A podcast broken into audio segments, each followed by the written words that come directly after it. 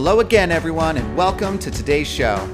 If you're one of the one hundred thirty million people that are dealing with SIRS, Lyme disease, autoimmune disease, or other conditions that are impacted by mold on a daily basis, and you need to learn how to eliminate that exposure, then you're in the right place. My name is Brian Carr, and you're listening to Mold Finders Radio.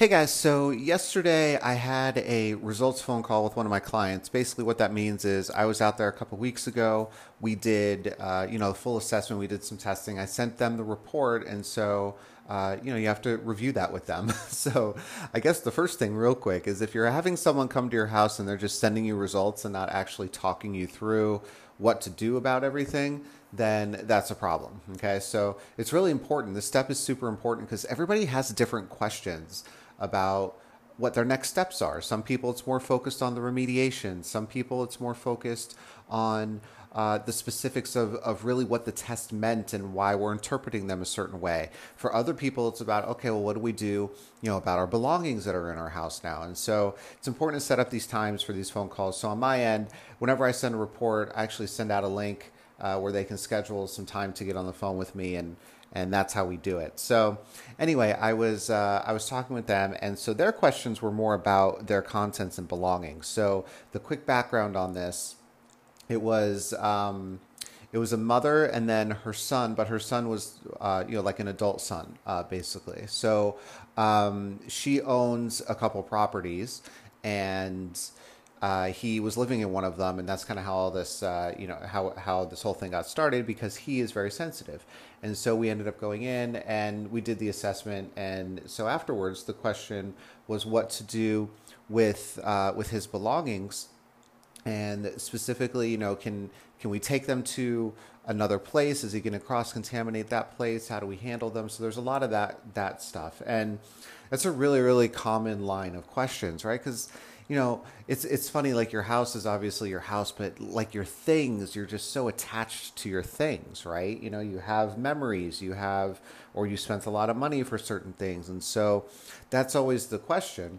And one of the things that we talked about that I thought would be beneficial to talk about today was kind of understanding like how you uh, determine if something is worth even attempting to clean or not. Um, and then specifically, I wanted to talk about pictures and photographs because uh, we talked a bit about that uh, yesterday too. So um, in Mold Masterclass, uh, which is the training program that I uh, created to help teach everyone about this stuff, um, I created this model. It's called the, the Content Salvation Matrix. And it's really the way that, that I explain to clients to evaluate their belongings to decide if it's worth even trying to clean or if they should just look to replace it. So there's two components to this. One of them is what the actual value of the belo- of the item is, okay? So that, that's kind of the more common sense one, right? If it's a really expensive item, you're gonna want to try to clean it more because you don't wanna pay to replace it, right? That makes total sense. So that's on one side of the scale. Then the other side of the scale is what the item is made out of, okay? So the general rule of thumb, and you know there are specific you know uh, uh, differences here, but the general rule of thumb is anything that is cushioned and porous. So cushion, think like couches, mattresses, pillows, down comforters, things like that. Um, anything that is that is cushioned and porous. Porous means that it's not solid, basically. So if it's cushioned, it's it's inherently not porous. Um, Those are the items that, that you really can't fully clean. And the reason is that what's happening when your contents get contaminated, it's not that there's mold growing all over them. I mean, sometimes that's the case. And if that's the case, then, then they should just be discarded. But most times what's the concern is that they were in a house that had mold problems. And we understand that the toxins and the particles and fragments from the colonies, they move around the house, right? And so they're going to settle on your stuff. And so then the question is, you know, can you get it out? And with those types of items, they wedge and they kind of burrow into the cushions. And so there's really no way to get them all out. If you think about the best way you could possibly try to do that, you would use something called a HEPA vacuum, uh, which is which is just a vacuum that could pull up smaller sized particles. But uh, side note, they don't pull up particles nearly the size of what we're trying to get rid of. So HEPA is a standard that's made uh, or that was made, and it basically pulls up particles that are the size of like a mold spore, essentially. Um, but the problem is the fragmentation and the toxins and all the stuff that breaks off the colony, they're much, much smaller than that. And so just HEPA vacuuming something is not going to get all that stuff. It's only going to get the bigger things. Um, which is fine. You want to start with that. So, but if you think about what you could do, you could ha you could vacuum it, HEPA vacuum it, and then the best you could do is try to wipe it down. But that doesn't get you into the cushions at all. And so what happens is, like when you sit back down on a couch or you lay back down on a mattress, you're going to release some of that stuff back up out of the item, and it's going to pop up into the air again, and you're going to be exposed to it. And there's no way to get in there and get it, right? So those are the things that typically, you know, unless, unless there's not a big problem in the house, I, I you know, I, I never try to tell my clients what to keep and what to throw out. Um, but I tell them, you know, these are the things that you're going to want to consider getting rid of, because honestly, you're never going to get them one hundred percent clean. So if that's your goal, then that's not going to happen with these guys. Um, so, so that's that. So then next you have just regular porous items. These are things like clothes and towels and linens and stuff like that.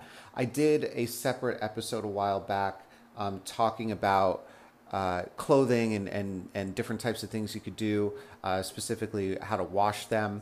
Um, so I would listen back uh, to one of those episodes. You could get a little more detail on that. But uh, the short of it is, I had a client, he did pre and post testing on his clothing. He wanted to make sure that by him washing it, uh, it was actually going to get rid of uh, the mycotoxins and the mold that had been there. Um, his doctor recommended he used a diluted solution of ammonia, uh, ammonia and water, excuse me. That's what he did. The pre-test had mycotoxins on the clothes. The post-test did not. Um, and, and so that's the summary. So, uh, you know, anything that you could fit into a washing machine and you can do like that, um, you know, I've seen success with it. So it's cool. Now, you know, everyone's different, right? Your level of sensitivity is different. So it may not work for you. There might not be enough, right? Or by using that type of solution, you might be chemical sensitive. So that might not work for you either. So these are things you have to consider.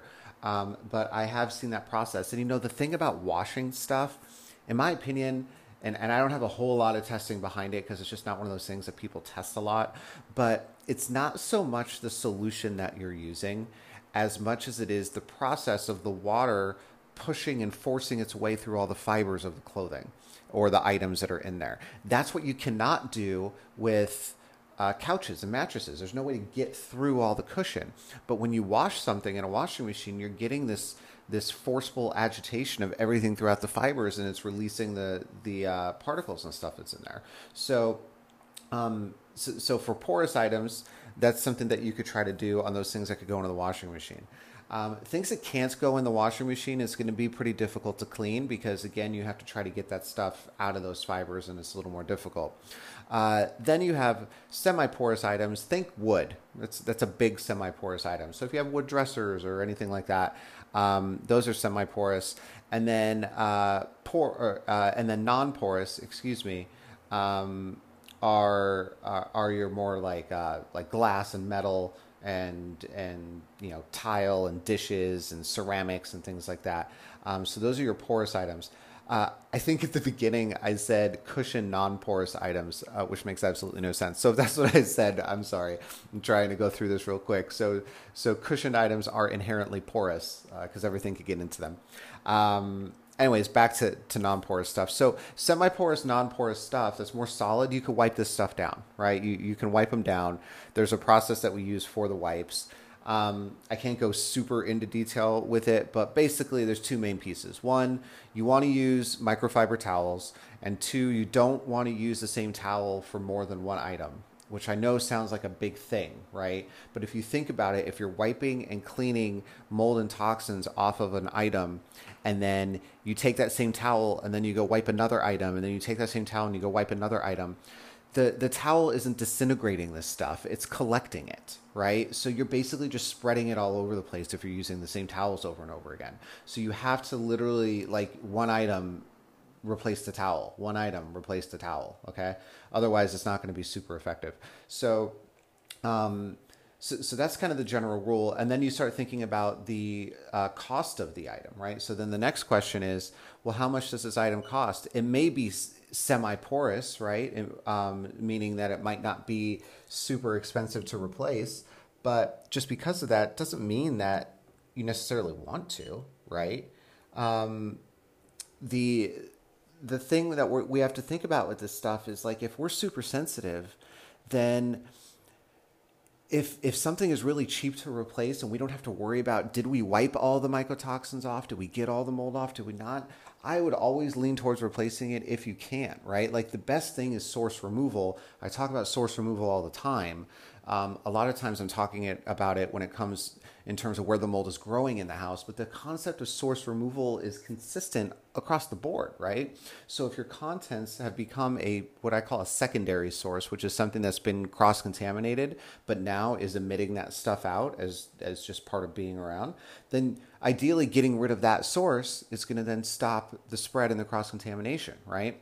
So, uh, you know, if something is really cheap, you know, little knickknacks, or maybe you could replace all your dishes for, you know, fifty bucks or something. If that's doable for you, then I would try to do that. Um, if it's not doable for you, then you try to clean it, right? So what you do is you look at the type of belonging and the, and essentially the, um, you know, the chances of successful cleaning, which goes from thick porous to porous to semi-porous to non-porous. And then you put that on a scale and compare it with the value, which you have basically cheap, expensive, and sentimental value, right? Sentimental is, is you can't replace it. So those are things that people are going to really, really want to try to clean. Um, and that's okay. You can really try to clean that stuff. Uh, it's just... Uh, you just have to understand that that if you're dealing with an item that might not be super easy to clean, it might not work for you, right? And so, um, so that's that's the first thing when it comes to the overview of of the kind of content cleaning philosophy and, and what to try to work on and, and what maybe to consider not getting uh, or not working on. I just want to take a quick minute to remind you guys that uh, I am doing a live mold Q and A this Thursday. Um, we've had a good amount of uh, registrations for for the event uh, since I announced it yesterday. There's still seats available, though. So uh, if you're interested, uh, you could go to expert mold advice dot com. That's expert mold advice dot com. All you gotta do is give uh, is put your email address in there, and then I'm gonna send you details uh, with the Zoom link for the meeting and everything. So um, there's still some room. So if you're interested in getting in, you could do that. You could literally ask me anything. So this is, I have so many people that message me and D M me and, and ask me to pay me hundreds of dollars to consult with me, to ask them about their things. This, guys, this is a way to do it for free. So um, if you have questions, I really encourage you to get on here and do this, because these types of things um, is, is probably not something I'm going to be doing all the time, uh, just because of the time. So, uh, again, expert mold advice dot com, uh, go ahead, register, reserve your seat, and, uh, then go ahead and submit, submit your questions, and we'll get on there and we'll answer them for you. All right. Okay. So next I wanted to specifically talk about, uh, photographs, because that was a big question that, uh, my client had when I was talking with them yesterday. So the cool thing that we can do with photographs, right, is, well, well, let me, before we do that, the, the process of cleaning something. So we've kind of talked about it very basically, but it's, it's HEPA vacuuming it and it's wiping it down. And those are kind of the limitations that we have for cleaning stuff. So the wipe is really important, though. HEPA vacuuming isn't going to get everything, because like I said earlier, it's not getting the really small particles. So you have to be doing some sort of damp wipe in order to get that, um, in order to get the residual that's left over. So the problem is with, with photos, you don't want to damp wipe them because you could damage them, right? So the cool thing with photos is that we can scan them, and we could then reprint them even if we wanted to on photo paper. And it's just as if we have the real photo again. So, I mean, that's what I recommended to her, right? Like, like that's what I would do if it was in my situation. The ability to be able to duplicate your item, your belonging, your content, your photo, right? To be able to literally duplicate it and print it out and have it on the same type of paper and be able to frame it and do all that stuff. Like, that's amazing. And so for me, when we start thinking about, you know, I was talking through the, the different considerations on what to clean and stuff, like, it's just easier. You're now removing that item that's contaminated, right? So again, it's source removal of that content. You're removing it and you're replacing it with literally the exact same thing, which for me is a win-win. So, and, uh, and you know, recently I was, um, uh, my wedding anniversary just came up in May, at the end of May. And so one thing that I did is I like to mess around in Photoshop. I, I got a, um, I got like a nice camera when my daughter was born. And so I took uh, some pictures with her and I kind of figured out how to use that thing. And that was pretty fun. And so I had some really nice pictures of like my wife and, and my baby and stuff uh, when they were younger. So for our anniversary, I went into Photoshop, I cleaned them up a little bit, and then I printed them, and I printed out four eight by tens, and I kind of made this series of of of uh, our daughter like doing a um, you know like like kind of walking around and playing with stuff. So that all the pictures, they were kind of related. It was cute, um, and uh, and so what I so I printed out eight by ten pictures of all these. Okay.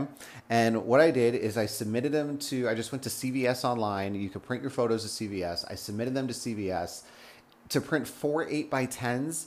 It cost me like five bucks or something. Like, it was crazy, right? So it's not super expensive to print all this stuff.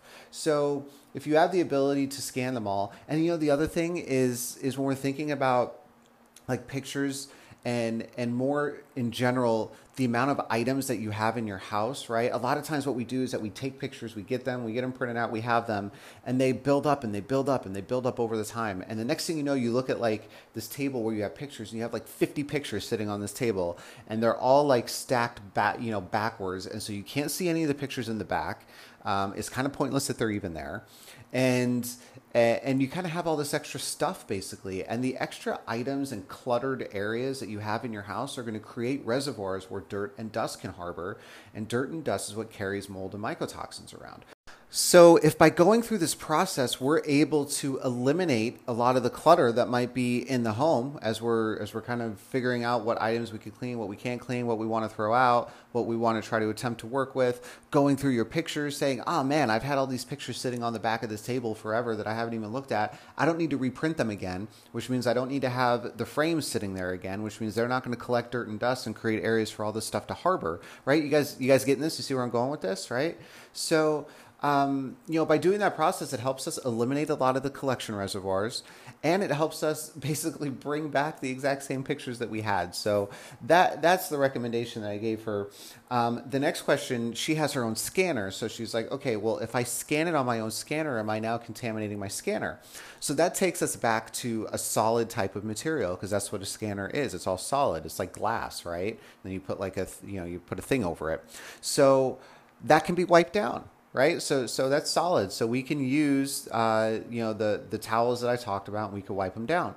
So then the next question is, OK, well, what do we use to clean this stuff? Right. Because that's such a big question I get. And I've actually I've, I mentioned it on a couple of these most recent episodes because it keeps coming up. But if it keeps coming up when I'm talking to people, then it's probably keep it, it's probably still a thing for you guys when you're thinking through stuff. So just to reiterate, there's a product that I really like for it. Um, it's non-toxic. There's no synthetic chemicals in it. It's antifungal, antibacterial, uh, and it's it's a plant-based solution. So basically, you're using essential oils to um, to go ahead and treat this stuff, which is awesome, right? Because as mold-sensitive people, we can develop uh, multiple chemical sensitivities. So bringing in certain types of products to clean stuff can cause us problems. So. Uh, what I did is I threw a quick website up, um, I think last weekend or the weekend before. It's called mold cleaning product dot com. Okay, so it's mold cleaning products dot com. If you just throw your email indre- uh, address in there, I will send you an email with the information on the product. I'm also going to send you like some more detailed info on it. Um, you have to do your own research on this stuff, right? So it's really important that we look at the safety data sheets and some of the other information to make sure that for us specifically, whatever your needs are, that you're not introducing something into your environment that's going to help you trigger. So I gave you some resources in there that you could use for the extra research for yourself to make sure that it could be suitable for you too. Um, and then also at the very end, I include in there what you should never, ever, ever use to clean mold ever, right? So... Well, I really emphasize that ever, but that's because I mean it. Um, so I put that in there too. Uh, so mold cleaning product dot com. Uh, just give me your email address and I'll send you that email. No strings, no anything. I just want to give you guys that info. So you can have that there too. So we talked about that and I kind of walked through that whole thing with her too. And so now she has a plan for her pictures and her sentimental items, right? So um, yeah, that is that is the quick, what do we do about our stuff uh, overview for the day today. So I know there's it's, there's so much deeper I could go into this, um, but uh, you know, maybe we'll save that for some some future episodes here. Uh, but that's all that I have for you guys today. So I hope you guys have a good one. And real quick before I go, just a final reminder, the live mold Q and A, it's happening on Thursday. Again, you could go to expert mold advice dot com. You could register, you could grab your seat. Um, we're only taking one hundred people, so make sure that if you're interested in doing this, you do it really quick because uh, because the seats are going to fill up. We had a lot of people come in yesterday, like I said, so there is still some room left, but, um, but it's filling up quick. So expert mold advice dot com. Uh, go ahead, grab your seat. Uh, and then you can submit your questions, and then I'm going to get on and answer them. And it's that easy, all right? So uh, now I'm done. Have a good one, everyone.